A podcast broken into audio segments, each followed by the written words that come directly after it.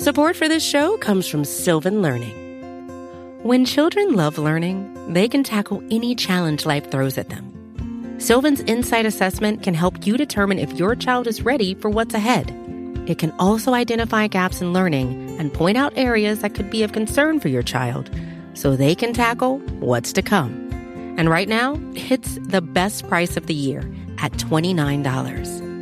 Go to sylvan29.com to learn more and get your child's assessment for only $29. That's S Y L V A N 29.com.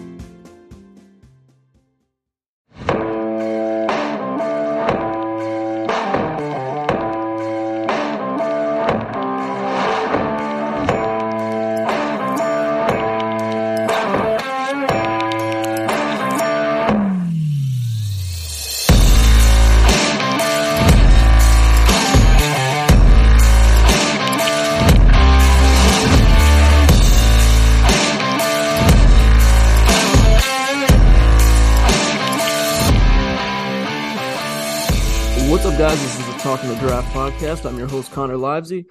Joined by my co-host today, Joey Ickes. Um, we will have a special guest on later as well, but uh, we got a lot of news to talk about, break down, and how that's going to impact the draft. Um, so while this is Talking the Draft, it's almost going to feel like more like a Talking the Star podcast because we're going to be talking primarily about the Cowboys and some of the moves they made in free agency and how that will impact their draft plans and strategy um, and we're about a month away from the draft, so not much more time to uh to get it together. But Joey, man, how you doing?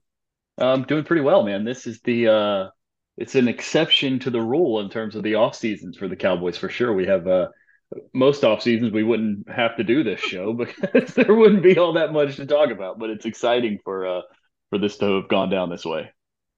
Yeah, it's um like you said, it's definitely a different route they've taken. Um they haven't been super active in quote unquote free agency. You know, they signed a couple guys yesterday that were not Cowboys players last year and previous years, but um the trade market has been a a route they've shown the ability to take this year. They've traded for Brandin Cooks, they've traded for Stephon Gilmore. We I think we both agree that wide receiver and cornerback were probably the two pressing needs for this team, and they addressed both with, in my opinion, you know, you got a CB1 caliber guy and Stephon Gilmore. And while Brandin Cooks might not be your ideal wide receiver one, I think he's got wide receiver one upside. He's a very high end wide receiver two, which is kind of what we thought this team needed. So um, they're able to really, you know, sit back. They add Chuma Edoga yesterday, who's a versatile offensive lineman, play some tackle, some guard. Um, fills kind of a, a role we've talked about on this show a couple times about, you know, where they could look at, you know, getting a guy in that first, second, third round that could maybe play some tackle, play some guard, or play some center, play some guard. um, so you know they've they've they've pretty much filled all their immediate holes that we had for them going into the year, and that's kind of you know keeping out of free agency and trades. That's just something they really haven't done in previous years to this extent. Yeah, it's one of those things that when you turn three day three picks into two bona fide, you know, basically top of the depth chart starter level players, it's amazing what can happen to a roster and a depth chart essentially over a three or four day period. Like we went from what are they going to do at wide receiver two and who's going to be the other outside corner to those questions were answered for what two fifth round picks and a sixth round pick and then they're going to get the sixth round pick back for for the Dalton Schultz signing from the Texans. So basically, for two fifth round picks and Dalton Schultz, who they clearly did not want back based on the deal that he got, they just had no interest in retaining him.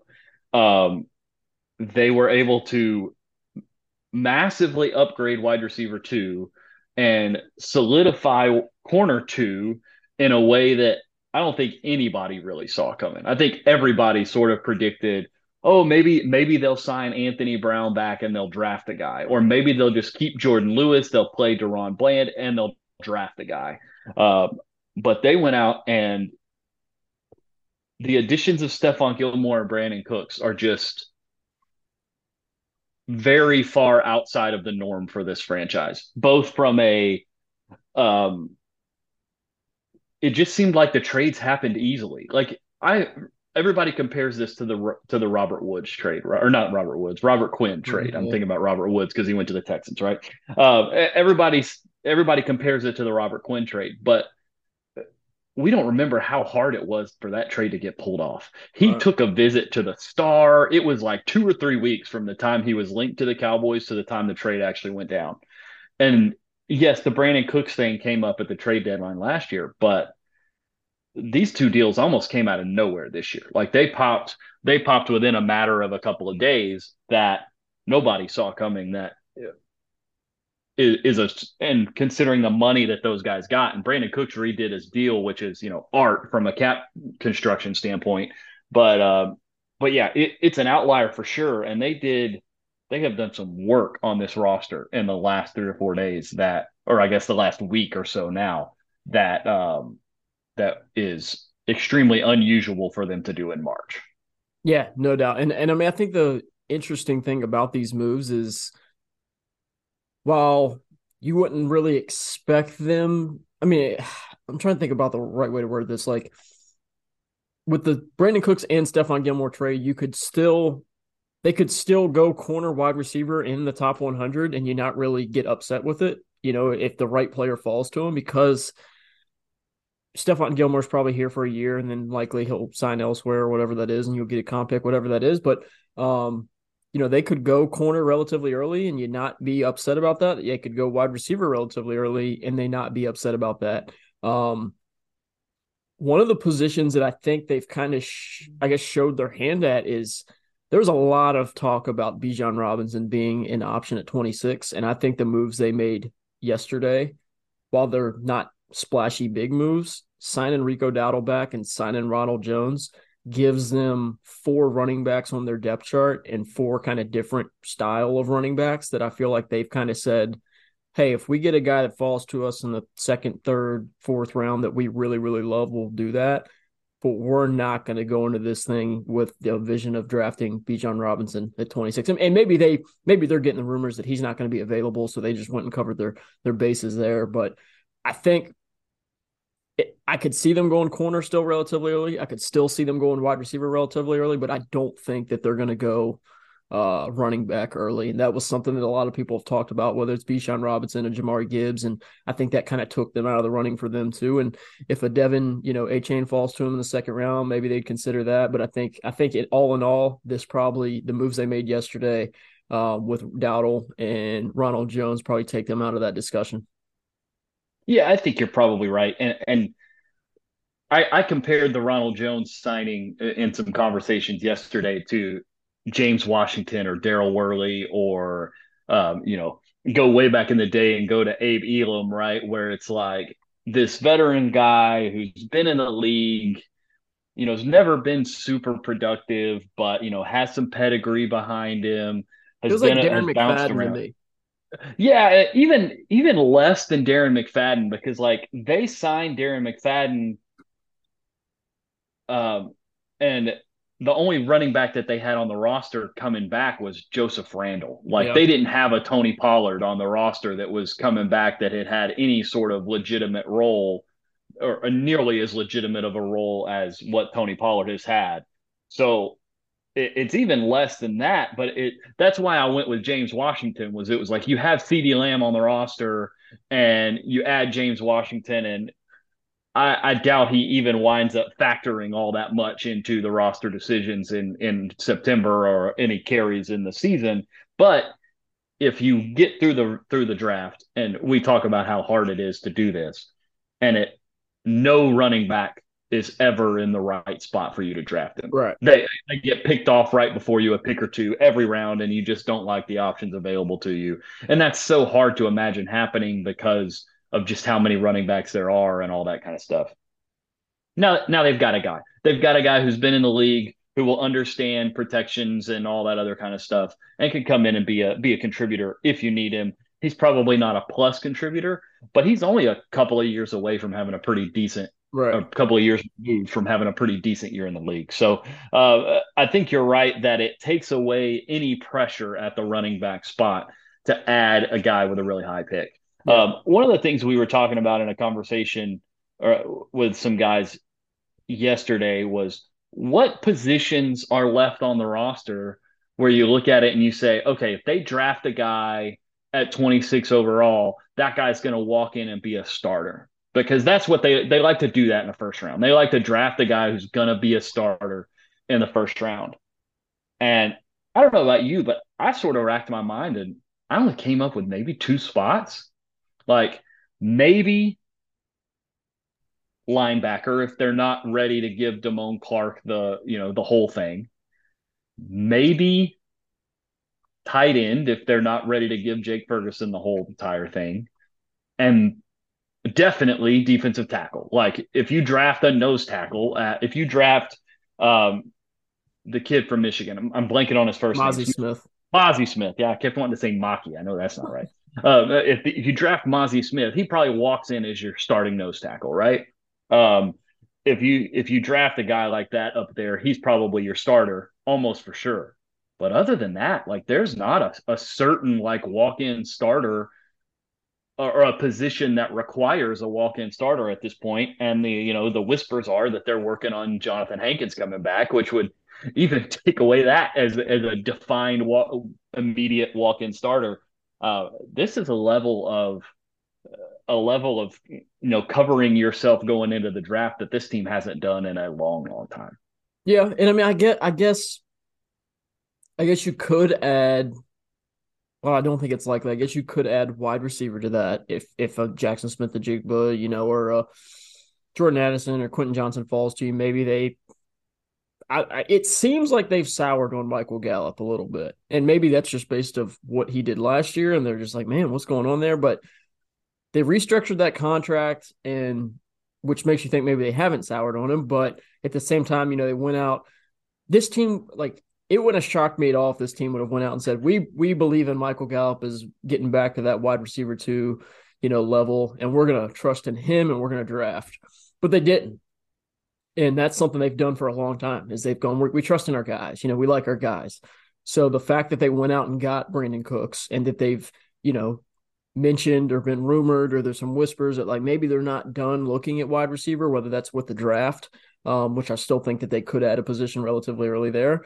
Um, and then the other one is just we got to figure out what's going on with this offense line. Like if if if Terence Steele's, you know, if Tyron Smith's going to start out at right tackle or he's going to be the swing tackle, maybe they do. You know, that's been some t- talk too that maybe Tyron Smith will be your swing tackle um, to keep him healthy for that home stretch in the playoff run. Then maybe you do get a left guard in here early and he he slides in as your starter at left guard. Tyler Smith's your left tackle. Terence Steele's your right tackle. Um, you know, obviously, obviously with Biadasz and, and Martin at center and right guard. So those are the only other two that I would add is is receiver. If that you know just absolute dude falls to you and you feel like, hey, he's he's still a better option than what we got Gallup at and at that X spot, and then left guard if they you know want to use Tyron Smith as that that swing tackle. Yeah, the wide receiver part's interesting because it goes back to a conversation we had we've had before about you know how many of these guys are sort yeah. of you know, uh, undersized type options and how many of those guys really do walk in as better than Michael Gallup's at Michael Gallup as a true X. Because now now you essentially have Brandin Cooks and CeeDee Lamb who are your, you know, your Z slot combination, right? In some form or fashion. Um, and Michael Gallup is going to be your X, your, you know, your true, you know, backside of the trips formation, wide receiver, running the slants and the goes and things like that. Um,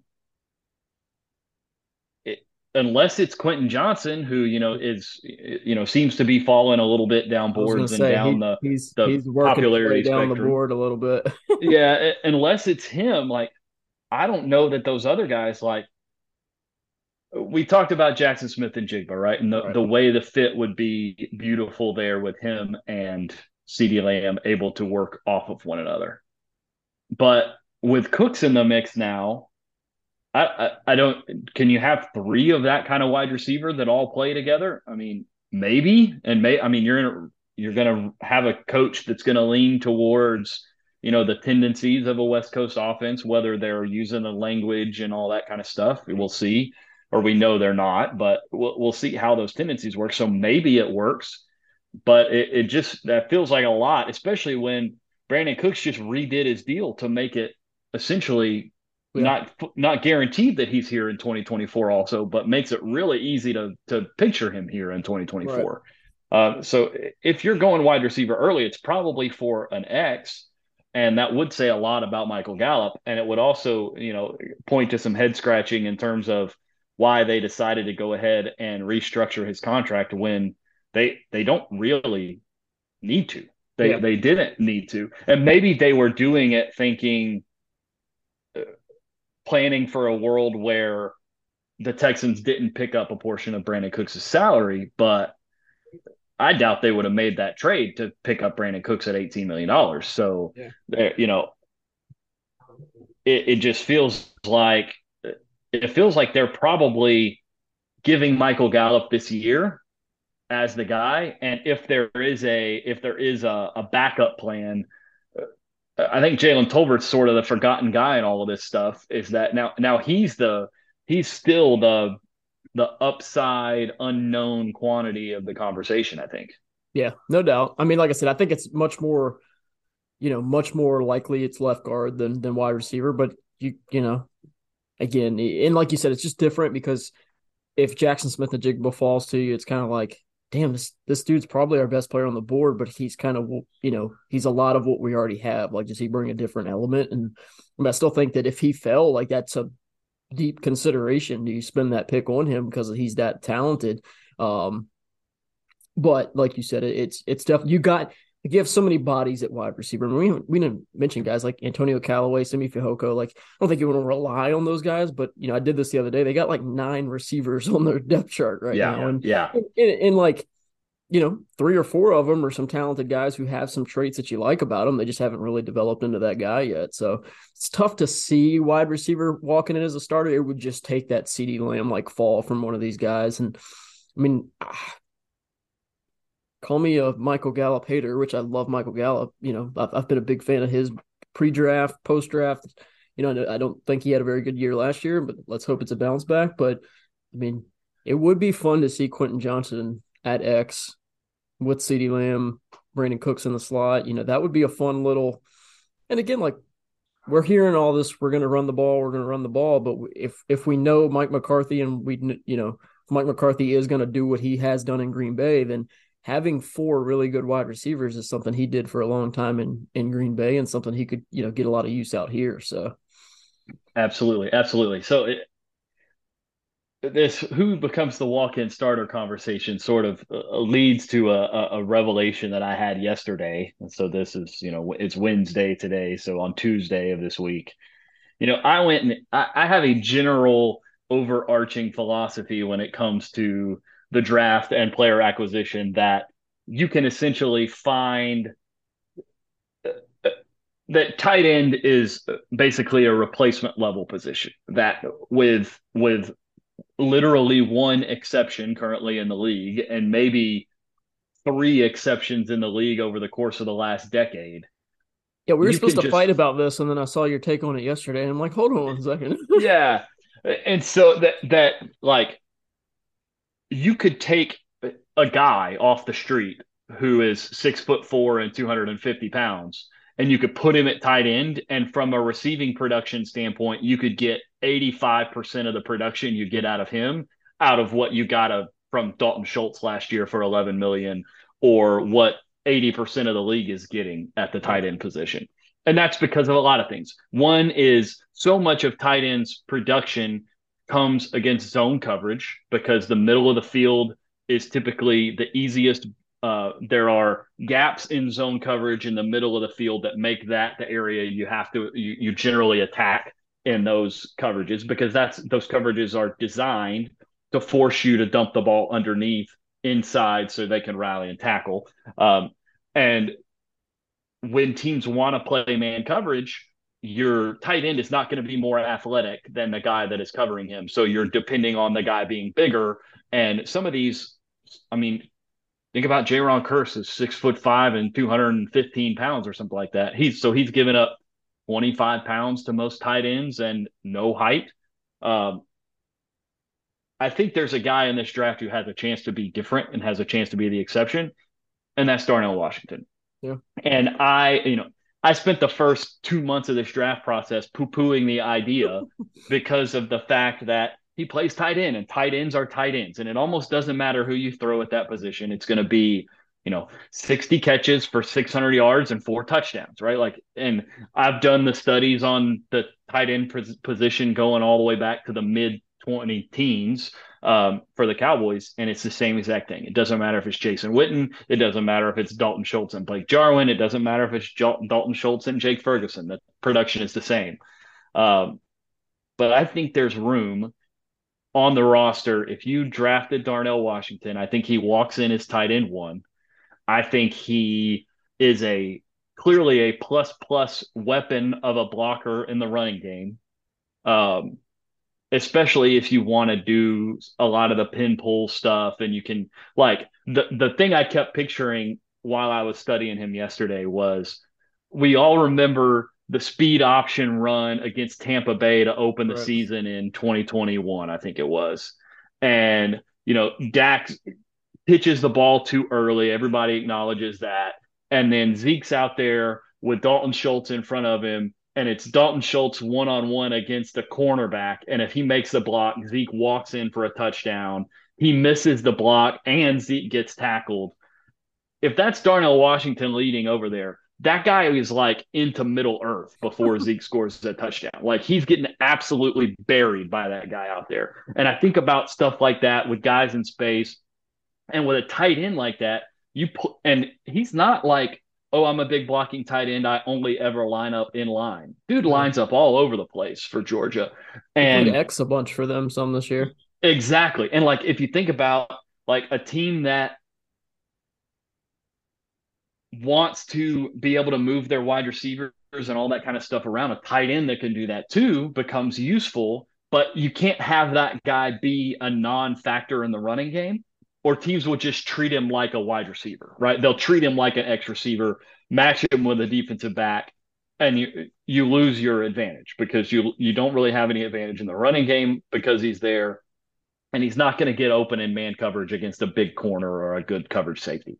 So, but because of what he can do as a blocker, teams almost have you can use him like an extra tackle and teams still have to treat him like a like a true like a traditional tight end right. because of what he can do over the middle of the field as a receiver. And this is not a guy who oh he's a big he's a small offensive tackle but he can't catch. I mean the dude ran in the four sixes and is a very natural catcher of the football he made a catch at the combine that was just ridiculous, like one handed back over his over his opposite shoulder, uh, one hand grab as he as he ran out of bounds, and and made some really good catches outside of the frame of his body at Georgia this year as well. So uh, he sort of uh, very unsuspectingly to me and probably to a lot of people became my favorite candidate for the 26th overall pick um, in the matter of a couple hours of just watching him play. Um, just because of all the things that he brings and the you can go look at the athletic comps and things like that. And the second highest com- comparison player for him on mock draftable the little spider chart site is rob gronkowski. Right. And when you watch him play you can sort of see it. Like just the big like everybody remembers what it looked like when Rob Gronkowski played, right? Like just big and violent, and like he catches the ball over the middle of the field and just rumbles down the middle of the field, and nobody wants to tackle him. And that's what it looks like when Darnell Washington is playing. And I think he could, I think he could catch eight to ten touchdowns as a rookie, like just. Throw, throw him the seam ball right at the top of the goalpost and let him jump over everybody and catch it. Like easy easy touchdown throws from the 18 to 20 yard line when it's real hard to score. So that that's sort of my my new take based on where the roster stands after free agency and my and my study of the player. Uh, and like you said, we were supposed to fight over this, so I was I was excited to uh, to to bring this to you so that we could uh, so that we could talk about how we were supposed to fight and we uh, were getting along too well. yeah, no, I mean everything you said is is so he's my I'm wrapping up the final touches on my uh well, I say final touches. I'm I'm f- compiling all the stuff from my draft guide, and he he's finished as my 24th overall player in the class. Um, I mean, he ran a 4.64 40 at a 31 inch vertical, 10 2 broad, 157 10 yard split, and a tw- uh, 408 20 yard shuttle. Um, just kind of speaks to just how dynamic he is as a as an athlete and his physical and athletic uh, profile is just one of the more impressive ones we've really seen ever. Um, and that's I don't I don't think that's an exaggeration either. at That especially at that position. Um, so you know he doesn't have the receiving production that I think a lot of people that, that don't really dive into the tape look for. You know they just want the guys who put up the flashy numbers. But when you look at that Georgia offense and you look at the others, I mean, there's they got another tight end who's going to be really good in a year or two too. Oh yeah, yeah. So um, they just you know it's kind of it's kind of the Chris Olave, Garrett Wilson conversation where it's like they had so many dudes on these offenses that sometimes the ball didn't always get thrown to them and, and if you if you just value the production you'll probably look elsewhere and then you'll probably be looking back in two years going damn it why didn't we draft that guy? He's kicking our ass. So yeah we had the i mean it was the same conversation at the same school last year with Travon Walker right? It's like why isn't this guy more productive? Why is Jordan Davis only playing 30% of the snaps if he's yep. so fantastic um, when you get to these schools that are that deep, you're going to rotate, you're going to share time, you're going to play a role. And it almost to me speaks more highly of the player that like that Darnell Washington went to Georgia, right? Darnell Washington could have transferred to 15 schools yeah. over the course of the last year or two and put up a thousand yards receiving as a tight end. And he didn't he stayed he played the role that he knew would help the team win. He put up good numbers when he was he, he produced when he was asked to but also played a played a dirty work kind of role that not a whole lot of college tight ends or college players would sign up to do for the number of years that he was there. And he he stayed there and did it. And so uh, to me that says a lot about the players at a program like that that they would be willing to do that. And and like we'll talk about the production for tight ends, right? Like I talked about Dalton Kincaid a couple of days ago. I was going through some of the tight ends, right? And you know, we watch we watch the tape, we watch him play, but then we also have to apply some context to that, right? Right. And so I went and looked at his production, and some he had 890 yards and I think eight touchdowns at Utah senior year. Kincaid did, and when I did the math, something like 600 of those yards or 700 of those yards and five of those touchdowns came against defenses that were either outside of the top 100 college passing defenses right. or an FCS team that was outside of the top 100 FCS teams in pass defense this year. So he played against terrible defenses and was the primary passing pass receiving option on his team. Of course he's going to put up numbers. Like but when he played any sort of decent defense, he didn't produce at all. And the tape's not super impressive. Like he's not an overwhelming athlete. Uh, and so, and he doesn't have the size or the capabilities as a blocker that, you know, that Washington has or some of these other tight ends might have. And so, like, that's one of those conversations where the production has to match the tape, has to match the measurables, has to match what he's going to be asked to do at the NFL level uh, in order for you to take one of those guys really high. And I think the only option that has that this year is Washington, just because he's a unicorn from uh, an athleticism, body type, um, ability as a blocker standpoint.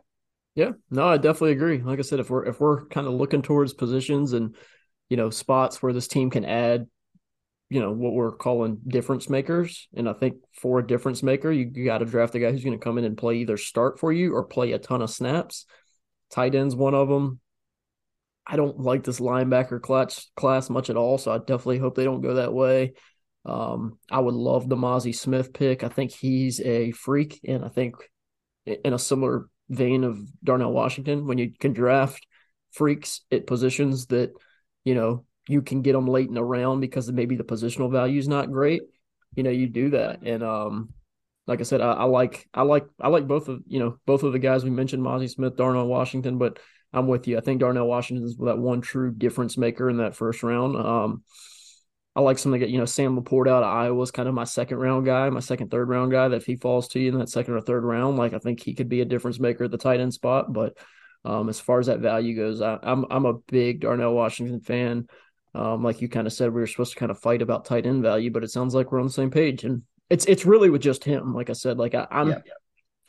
You could talk me into you know not hating a Dalton Kincaid or a Michael Mayer if they spend a 26 overall pick on him, you know, just because of what they did in free agency and the luxury to kind of use that pick on a guy that they think is going to turn into that valuable guy. Um, but you know, for me, it's like let's let's let's if we're gonna do it, let's do it for the freak. And I think Darnell Washington fits that mold. But um, you got anything else? Yeah, if you if you if you're if you're going to be true to what you've said, which is you know Mike McCarthy wants to run the dang ball, and we can talk about whether that's a a, a sound decision, a sound game planning strategy, all that kind of stuff. Uh, if you do, if you say that, and then draft Dalton Kincaid with the 26th overall pick, you don't really want to run the ball because you cannot line that guy up with his hand down as a true Y tight end and say, okay, we're going to run the ball 25 or 30 times a game. Yeah. With that in that alignment. What you're saying is, oh, we're drafting this guy to be you're you're not aligning your um your picks with what you say your philosophy is. Now maybe that's not a bad thing because maybe the philosophy of running the ball is not really a good um a good philosophy to to try to have, but but at least based on what they're saying, they're saying they want to emphasize the ability to run the ball. And if you if you're going to say that and want to do it, I mean, you put Darnell Washington right there on that line of scrimmage, and he's gonna he's gonna block defensive ends one on one in the run game and not have too much trouble doing it from a size or technique standpoint. Well, I know there's a bunch of people listening right now being like, "So we're drafting, you know, why are we drafting a guy just to be a run blocker?" And that's just not the case. Like he's he really didn't get used as this dynamic threat as a receiver a ton of time in Georgia, but he has all the traits and all the ability to do that. Like he makes some freaky plays after the catch.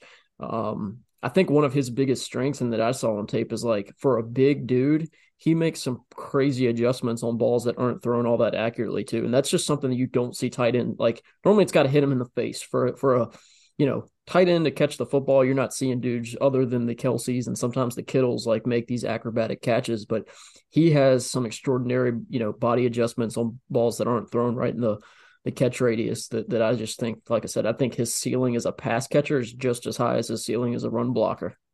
Yeah, absolutely. And that's why I use the Gronk comp, right? Is because you saw Gronk make those types of adjustments. You know, he he Washington missed didn't finish the catch, but there was a play in one of the games where they were on like the 12 or 13 yard line and he just runs up the seam, which is you know, sort of his red zone, you know, money route because no, you just throw the ball over the top of the whole defense and he's going to catch it.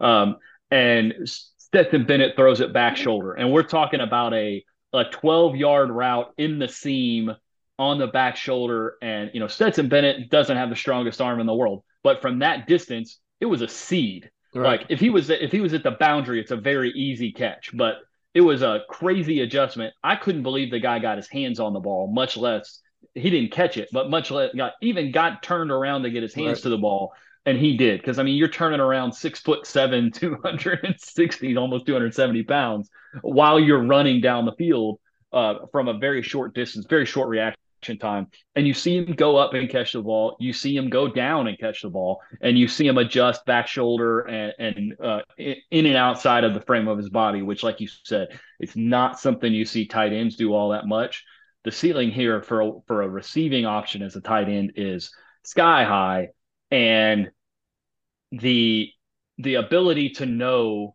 that if you put this guy on the field, they're not just going to answer with a safety. And if they do answer with a safety, you're going to bury them in the running game. Right. And so it, that's really the why we talk about him as a blocker is because the receiving thing as a tight end is, like I mentioned earlier, a lot of it is based on the number of targets you get as a result of the scheme you're playing in and the defenses you're facing. And we know teams are going to try to play zone coverage against the Cowboys because they're not going to want to man up CeeDee Lamb and Brandin Cooks. So the tight end's going to get a lot of targets. And if the tight end's getting a lot of targets, then it, having a guy like that who can do that, and if a team's going to play too deep and you can line up and put him down there and you can run downhill at people, great. But it, it does start with the upside as a receiver for sure. Yeah. Yep. Well, cool. That's uh that's all the time we got for today. Again, we got a interview with Cincinnati wide receiver Tyler Scott attached here, uh, coming up here in a second. So make sure you stick around and check that out. I think he's a. We talked about them, you know, still being able to kind of add a receiver at some point in the top 100. And I think if you know they don't have one of those big falls to to them at the at the 26 overall pick, they could look at drafting him sometime second or third round if he's there. And I think he brings another explosive uh, dynamic ability to this offense. A guy who can play outside, can play inside. And one thing about in our conversation is he talks a ton about special teams too, and I think that that's something that is extremely valuable to this team. Um, we talk about that a ton with you know, hey, if you're going to be the fourth or fifth receiver on this this team, you got to be able to play special teams. That's something that he talks about a ton. Um, just you know, being a gunner, being that wing guy on kickoff, and you know, wanting to develop. They had Trey Tucker, who we also did an interview with, who will be coming out later in the week. But Trey Tucker was their uh, punt and kick returner, who was he was dynamic in that impact. So he didn't. Tyler Scott didn't do a ton of the returning, but he wants to get into that and thinks it's something he can be a a big help with. So make sure you guys turn tune in and uh, check that out. Uh, it's a cool, really fun interview with one of the better receivers in this draft class. And uh, we'll be back next week on the Talking the Draft podcast to talk some more about the draft and talk some more about the Cowboys. Thank you guys and see you then. Support for this show comes from Sylvan Learning. As a parent, you want your child to have every opportunity, but giving them the tools they need to tackle every challenge, that takes a team. Now more than ever, educational support tailored exactly to what your child needs can make all the difference. That's why parents have trusted Sylvan Learning for 45 years as the ultimate teammate in their child's educational journey, instilling in them a love for learning and a passion for reaching the next level. And Sylvan's Insight Assessment can identify gaps in learning and areas that could be of concern for your child. It's a 360 degree view into your child's learning that you can't find anywhere else and helps ensure that your child didn't miss something in school that might put them at a disadvantage in the future. And right now, it's the best price of the year at $29. Go to sylvan29.com to learn more and get your child's assessment for only $29. That's S Y L V A N 29.com. Hey, this is Scott Galloway, author, professor, entrepreneur, and most importantly, host of the Prop G podcast. We got a special series running on right now called The Future of Work, where I answer all your questions on surprise, the future of work. Questions including what are we missing when we work remotely, or how do we handle work life balance when a major opportunity comes knocking? From the provocative to the technical, we're offering insights you won't want to miss. So tune in to the future of work, a Prop G Pod special sponsored by Canva. You can find it on the Prop G Pod wherever you get your podcasts.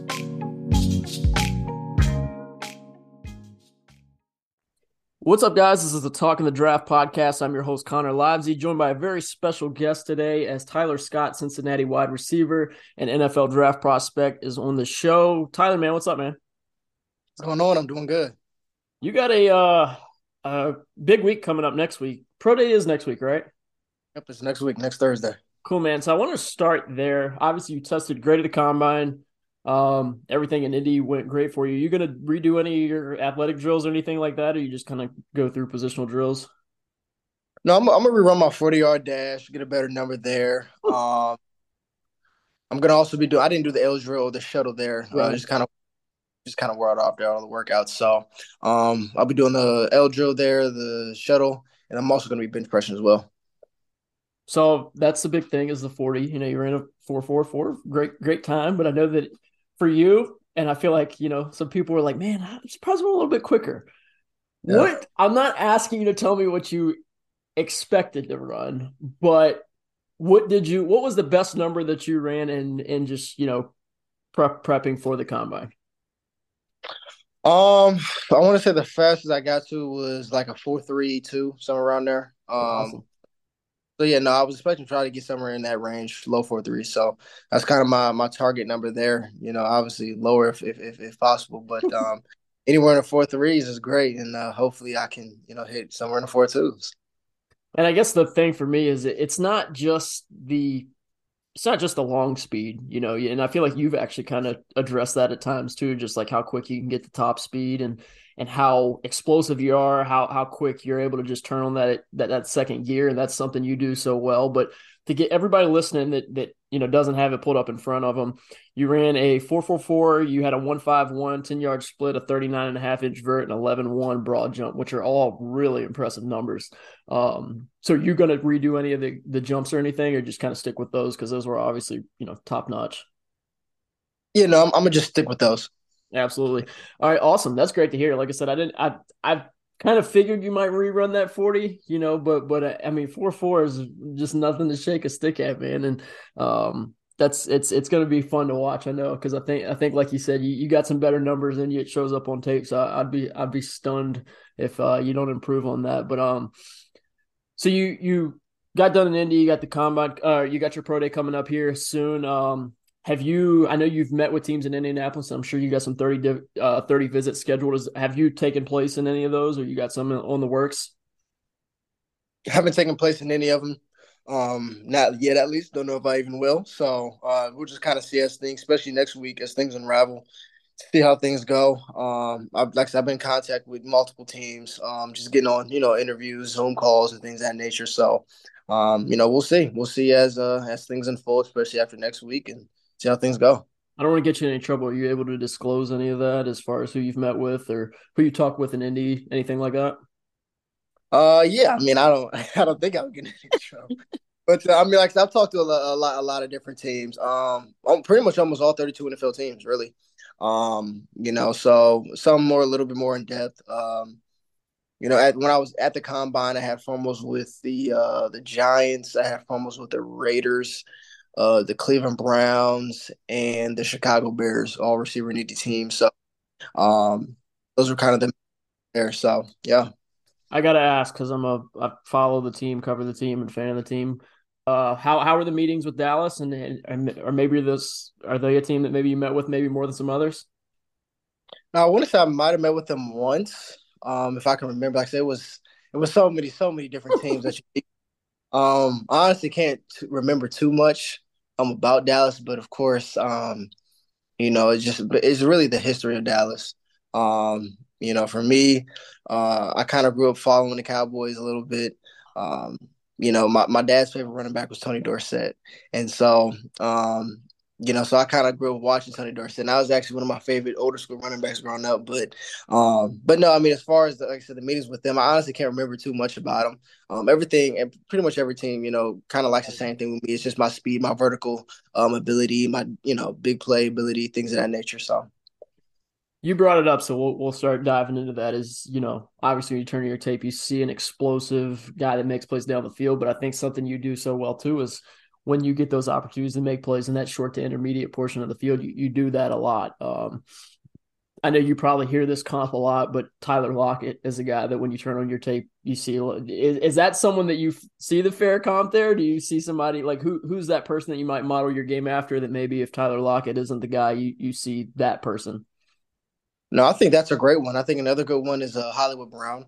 Um, you know, with his vertical kind of, uh, with his speed and just the way he attacks DBs and just a big play threat that he poses. You know, he gets the DB out the box. You know, it helps makes it a lot easier on the run game. And so, um, you know, Tyler Lockett's a great one. Uh, that's a great comparison, honestly. Uh, I love Tyler Lockett. Just the way I just love his game, his savviness, his uh, his his quickness, his swiftness, just just the way he plays receiver. Um, so no, that, that's a great comp and, and you mentioned it, you know, just that ability to be that vertical deep guy, but also, you know, maybe do some of that stuff underneath.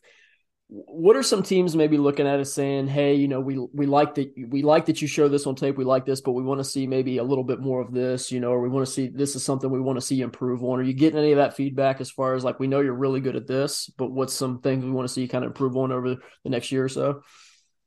Yeah, um, you know, so for me, it's just you know going, just being able to go against a lot of press coverage. I would say, um, you know, when I was in college, I didn't get a lot. You know, a lot of people to press me a lot because you know they respected the speed so much. They just you know, you're playing yeah, 12 we, yards off. yeah, we rather just not try to get beat deep than, you know, um, you know, something happened at the line and then now you you know, you're you know, no man's land. And so um so that's that's that's one of the things. And um, you know, for me, like I said, I just started playing receiver when I got to college. You know, I was a running back from when I was eight all year in high school. And I started playing receiver when I got to uh, college. And so, um, you know, just always just continue to work on the fundamentals and technique of the game. You know, number one thing is catching the ball. Um, that's that's. I mean, you can get as open as you want, get as much separation as you want, but at the end of the day, um, you got to be able to catch the ball, even if you're draped all over somebody. You know, I think that's what's you know really you know what separates a lot of these guys, a lot of these great receivers like a Ja'Marr Chase and Amari Cooper's and CeeDee Lambs and things of that nature. They're able to catch the ball, and um, you know, so that's those are the biggest thing is honestly just press coverage and it's so it's so tough. I guess I say tough, but like like you said, like you get that as like maybe in a scouting report it'd be read as a con, like oh, you know, there's not a whole lot of press coverage, you know, reps on tape. But for you, it's like like so much of your game translates to that release package and being able, you know, that quick, the stutters, the the jukes, like you do all that so well in the open field. You do that so well, you know, just with showing the route running and all that. So I feel like a lot of that translate to being good, being able to, you know, with your releases to be able to beat that press coverage. Um, is is there things you do to work on your releases and just beating that press, you know, man coverage, or eh, like what, what do you, what do you, what what's your, you get that feedback? What do you do with that? Like, how are you working on that? Yeah, definitely. I mean, at the end of the day, you just go out and do it. You know, that's, I mean, that's the the, the best way you're going to get you know, better at doing something just by going out and doing it. Um, you know, obviously, honestly, also taking um, uh, other tape of other players, um, seeing what they do well, uh, seeing what you know what works for them, and you know, just kind of make it into your own. Davante Adams, he's he's a, a, great guy as far as releases. Um, Dallas Cowboy, Amari Cooper, he is one of the best in the game. His release packages, I mean, um, you know, so you just kind of see, all right, what are the tendencies and you know, kind of both of those guys, and figure out, okay, what exactly do they do? What exactly, you know, they do to set up their defenders so they can, you know, win at the line. So um, I think it's just a combination of, you know, seeing it and then just, you know, going out there working on it and just find your own knit and find, well, you know, what your strengths are at the line. Love that answer. Yeah, that's definitely is a like I said, Cowboys fan. Amari Cooper's he was a thrill to watch just with his ability to run routes, get his you know releases off the ball. It's it's he's he's one of the top ones. But Davante Adams, it's another one as well. Um, you you played in you know a pro style offense in Cincinnati, so that transition coming into the NFL shouldn't be an issue for you at all. Um, you were able to run, in my opinion, a, a, full route tree. You were able to separate deep, separate you know, like I said, in that short to intermediate portion when they had you do that. Um, as far as you mentioned it, but you were a running back coming out of high school. You didn't receive a ton of carries, um, you know, as far as the jet sweeps and stuff go. Is that something that teams have maybe mentioned to you as far as like, hey, we want to get you involved in that? We see so many of these guys be involved in that jet sweep game or just the running back, you know, the, the receivers getting those running back carries nowadays when they need that, you know, big fourth fourth down conversion or third down conversion. We see it with CeeDee Lamb a lot and Dallas. Is that something that's been brought up to you as far as, hey, we want to we want to sprinkle that in a, a lot more than maybe you did in Cincinnati? I have heard that from a, a, few teams. Um, just being able to just broaden your game, you know, just being able to have that part of your game to where, all right, hey, we just want to toss the ball to you. Um, you know, instead of just throwing it deep or throwing it short, hey, just come around and just take it and run. You know, so no, I, d- I definitely have heard that a few times from different teams.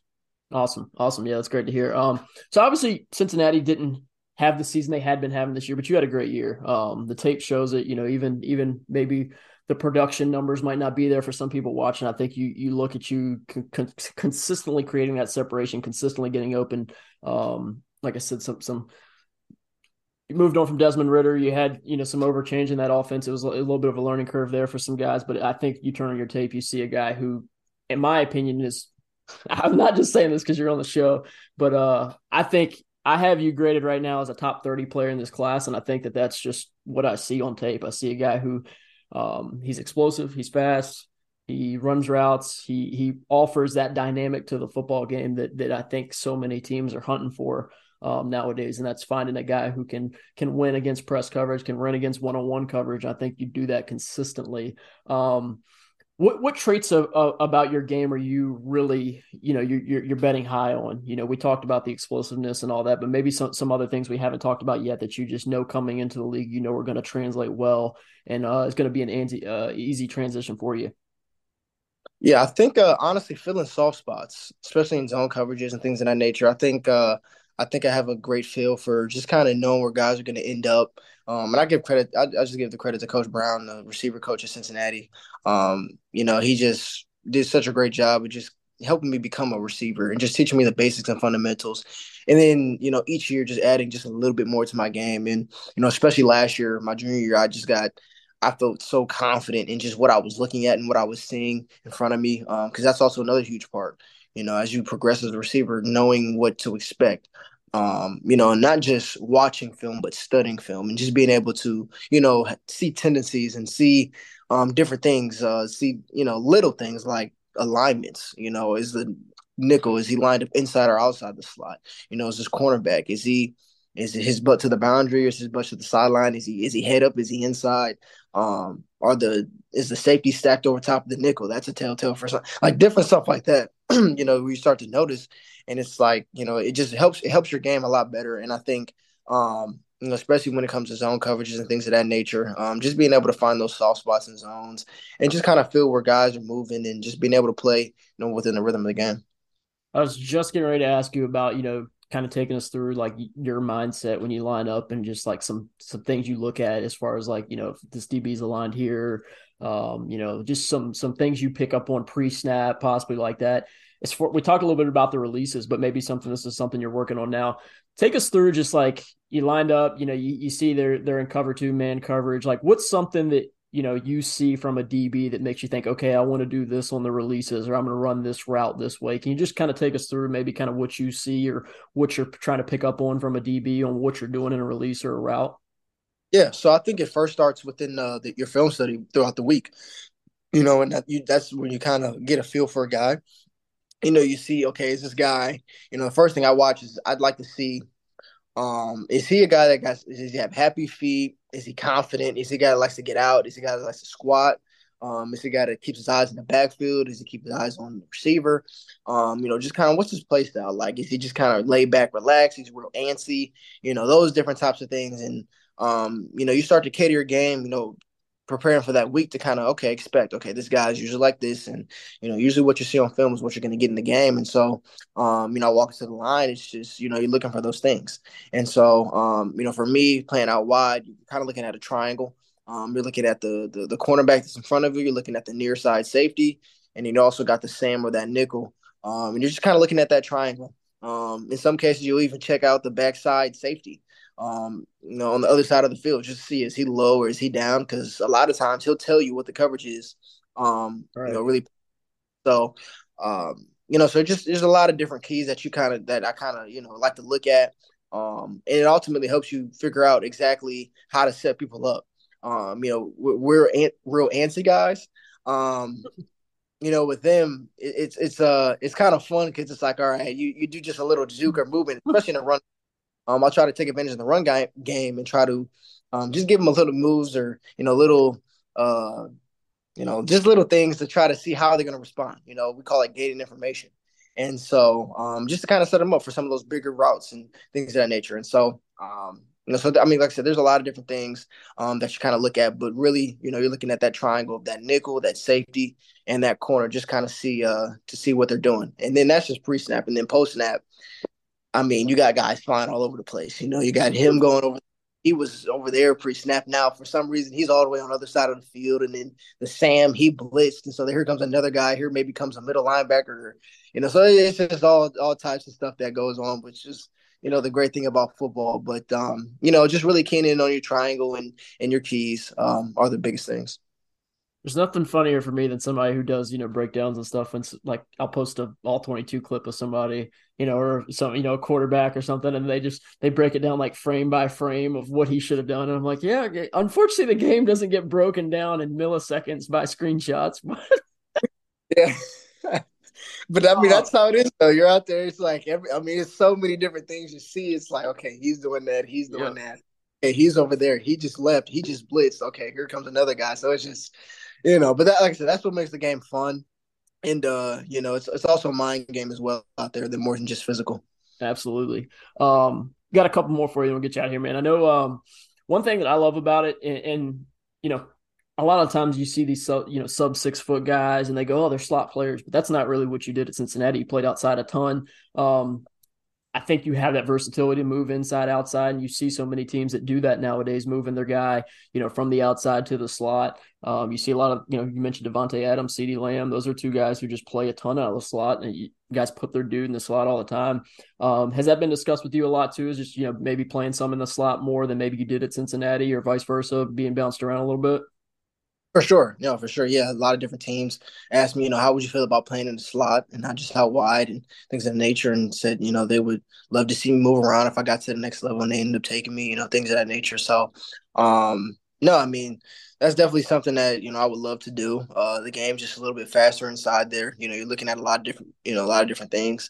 Um, you got your the slot has his own quote unquote uh, triangle, um, and maybe even a little bit more. You know, you may be looking at more the backside safety now, depending on where you're lined up. But um, you're just kind of reading a little bit more things. But I think also as well, you can kind of react a little bit more, um, you know, and not think as much because how wide, you know, you have I won't say have a lot of time, but um, you know, you might have a little bit more time than what you would inside. So, um, you know, definitely each one poses its own challenges, but uh, yeah, no, definitely.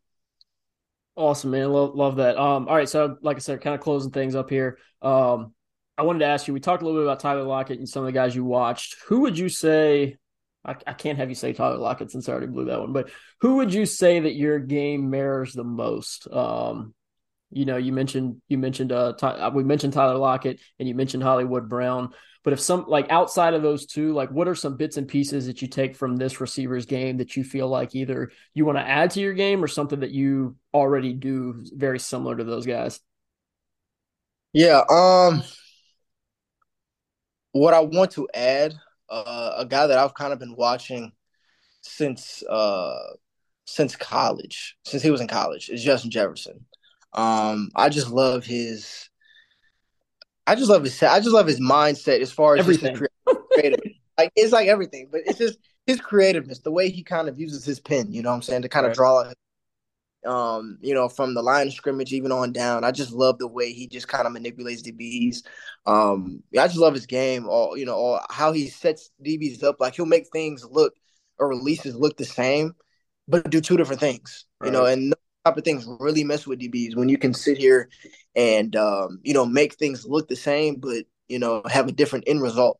And so I think he just does such a g- good job at doing that. And then I think just his aggressiveness, um, you know, with him catching the ball, just getting open, but just him catching the ball and just being that kind of dog um, is huge. Which I think you know you'll see kind of like a. I think you'll honestly probably see more of a resurgence. I won't say resurgence, but just kind of like a up tilt as far as the value of the wide receiver because we got guys like Justin Jefferson, Ja'Marr Chase, and Tyreek Hill, those type of guys who, um, you know, you can have subpar quarterbacks, but yet be very successful because you got guys that if you just throw the ball in their vicinity, you know, they're going to end up catching it. So you might see these guys getting paid a lot more, you know, as you know the as the NFL, you know, continues because of you know guys like that um, and how much value they truly bring to uh, you know to to the uh, receiver position on the football team.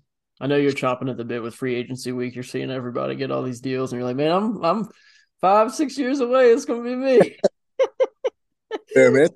I got I got I got I'd say two two and a half more questions. Um, so the the the last fo- real football question regarding you is I just curious, what's your go to route? You know, like coach pulls you over and goes, "Hey, it's fourth and ten. We're on the twenty yard line, and we got to score here. The no other option. Overtime game, tie game, clocks at five seconds. Like, and you're going, we're, we're going to draw up this play for you. What do you want to run? What what is it, and what what's that route going to be for you to run? Yeah. Um. Hmm. Yeah. Honestly. Actually, depending, it would just actually, it's a lot of different factors because it depends on where we're at on the field What's the down and distance? All right, let, us I, am putting you on the spot. We didn't talk about this, but let's just say it's fourth and eight.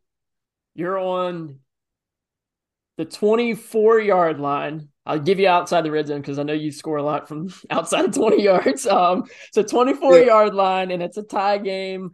Uh, or let's say you're down by four, so you got to score a touchdown. You can't you can't just play it safe and kick a field goal, obviously. Yeah. Oh yeah. Um and they're they're playing, let's just say they're playing cover cover two man coverage, playing a cover two man coverage look. They're playing two man. Okay. Okay, okay. Uh let's go.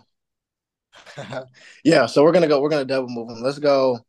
I don't know if they're gonna yeah, so they're man, yeah. So let's go, let's go double move. They have two safeties over top.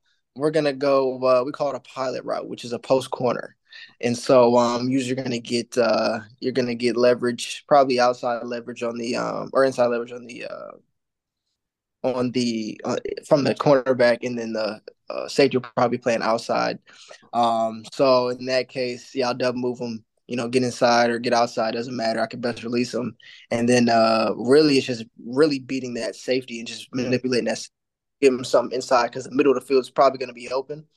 And so, um, you know, give him some inside and then break back out for three. Uh, give him some inside for three steps, break towards the post, and then break out, and hopefully lose the both of them, um, and be standing wide open in the end zone. So yeah, I'll, I'll double move and give him the uh, post corner. Like it. I actually uh, asked that question to Zay Flowers a couple weeks ago, and he actually said pretty much the same thing. So you guys are on, you guys are on the you guys are on the same wavelength there. All right, um, last one that I'll get you out here. So obviously you have had a lot of players that you've played with at Cincinnati get drafted here recently Desmond Ridder, Alec Pierce, uh, Sauce Gardner, you know, a lot of guys that you've been with at Cincinnati. How's the conversations been with you and those guys? You know, just them kind of prepping you, or have you been reaching out to them to, you know, ask for information on which route, you know, what things you should be doing for the combine or pro day, or what's just the conversations been like with some of those guys who have been drafted and had a lot of success in the league over the last couple years?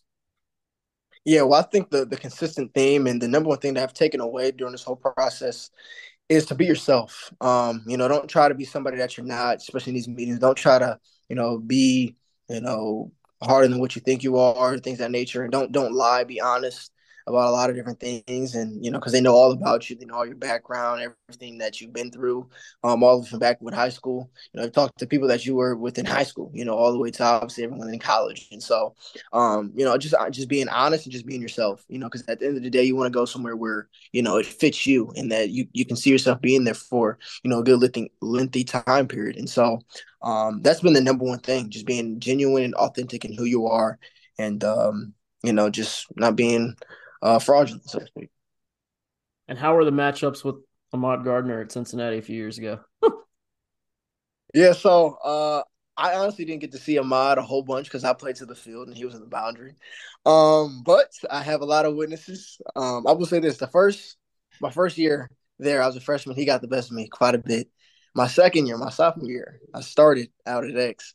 I got my own, held my own a lot better. I had got, I got a lot of good reps versus him where uh you know I ended up winning some good one on one battles and uh I got witnesses to back me up. So um, you know, but no, they, they were fun. He's uh one thing about him is that people don't realize he is a lot stronger than you might think with his his slimmer frame.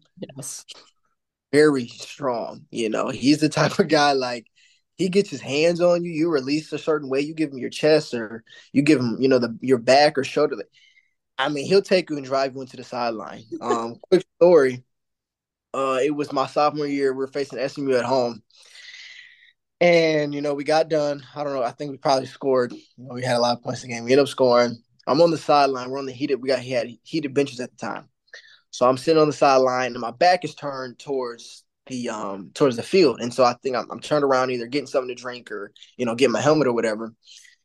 And so uh, all of a sudden, uh I'm standing like on the like literally on the heated bench, like kind of where you put your feet at. Right. I'm standing there, and I mind you, the bench is like a good 10 yards away from the side. I'm standing there, and all of a sudden, I get hit from the back, and I end up like falling kind of into my helmet. And I turn around, I see SMU's receiver on our sideline. in the back of my legs, and I see Ahmad Gardner standing right next to him talking trash. Uh. Like, wait a second. I'm like, why is their receiver all the way on our sideline? But that's the type of dude he was. Like he would literally take and he would drive you into the coolers, so to speak. Like literally yeah. drive you into the coolers or, or the heated benches in that in, in, this aspect. So um, you know, he was he's just so strong. He just um his strength is probably just something that probably goes unnoticed and unseen, but that's the biggest thing with him. Tyler, this was awesome, man. I want you to close it out. Uh, what what's the team getting the drafts you, man? Like they're going to spend a you know relatively high draft pick on you. They're, they're going to be getting you know a, a, really good playmaker, explosive dude. But what are they going to get with you on the field and then obviously off the field? I like you talking about that a little bit too, and and you know what you're going to bring to a community that, that, that does end up drafting you. Yeah, I mean, you know, starting on the field, I mean, like you said, speed, explosiveness, um, the ability to um, you know put pressure on DBs, get a uh, DB out the box, open up the run game, um, things that nature. And another thing as well that you know, good, you know, people kind of don't talk about, but my special teams value. You know, when I was in Cincinnati, I played gunner. Uh, I came and rushed the rushed the punter as well, and also was a off returner. Um, you know, on kickoff. So you know, I have a lot of experience on special teams and have been very successful at it. You know, Cincinnati had one of the top top five punt teams the last two years as far as net um, as far as uh, the net is concerned. And so, um, you know, I bring a lot of value in those areas as well, which um, are obviously very huge in the NFL. So, um, you know, on the field, that's kind of what it looks like. And then off the field, um, the first and foremost thing, you're going to get a very humble uh, man of faith. Um, that's kind of the catalyst for everything that I do and just kind of, you know, the reason behind why I make all my decisions and you know just the way I see life and see people. And so um you know I'm a person that's uh you know I was a kid at one point and I know what it was like when you know I got to meet some of my uh quote unquote superheroes, you know. And so anytime I try to come across, anytime I come across kids or anything of that nature, um, that you know desire my attention, you know, I always try to you know give my attention to them, you know, whether it's an autograph, whether it's a picture, whether it's just a, a simple conversation, because I know what that was and what it did for me. Um, when I was growing up, and you know, I didn't want to be one of those players where you know they look at me and say, "Man, he's you know he's a uh, you know a hole or you know whatever." He's kind of a stuck up, um, you know, superstar, or whatever. And so, um, he likes to just always remain humble and grounded and just rooted who I am as a man and you know as a man of faith and um, you know just always being you know a role model for kids and always being an ear and uh, just being open to the community. Well, Tyler, I can tell you, you don't have a much bigger fan out there than me. I'm sure. I'm sure your parents and family, obviously, but uh, huge fan of your game, and this this this kind of cemented everything for me, man. Just talking to you, hearing hearing hearing what you what you're about and how you handle carry yourself and all that. It's just top notch, man. I'm I'm rooting for you big time. Can't wait to check out the pro day next week, and can't wait to uh, keep up with you over these next months or so. And draft's a little little more than a month away, man. So I know you're excited and know you're ready to get after it, and uh, we'll be uh, we'll be paying attention and rooting for you, man. Thank you so much. Yeah, appreciate you. Thanks for having me on. Yeah, man. You have a good one. Thanks you too.